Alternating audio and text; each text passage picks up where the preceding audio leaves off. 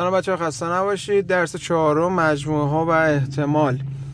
شما توی سالهای گذشته این بحث احتمال رخ دادن یک پیش آمد رو خوندید.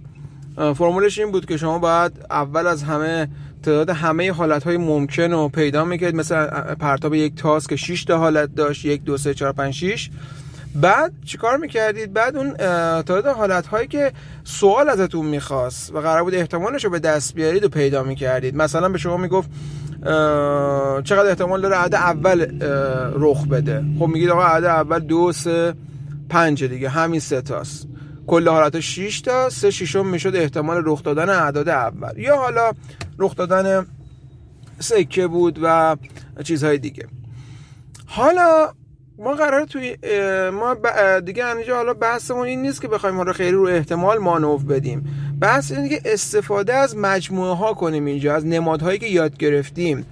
یعنی دیگه اگه قبلا مثلا مجموعه تمام حالت ها رو داشتیم حالا دیگه این دفعه اسم براش گذاشتیم. یاد گرفتیم که مثلا با حروف بزرگ میشه مثلا برای مجموعه ها اسم گذاشت.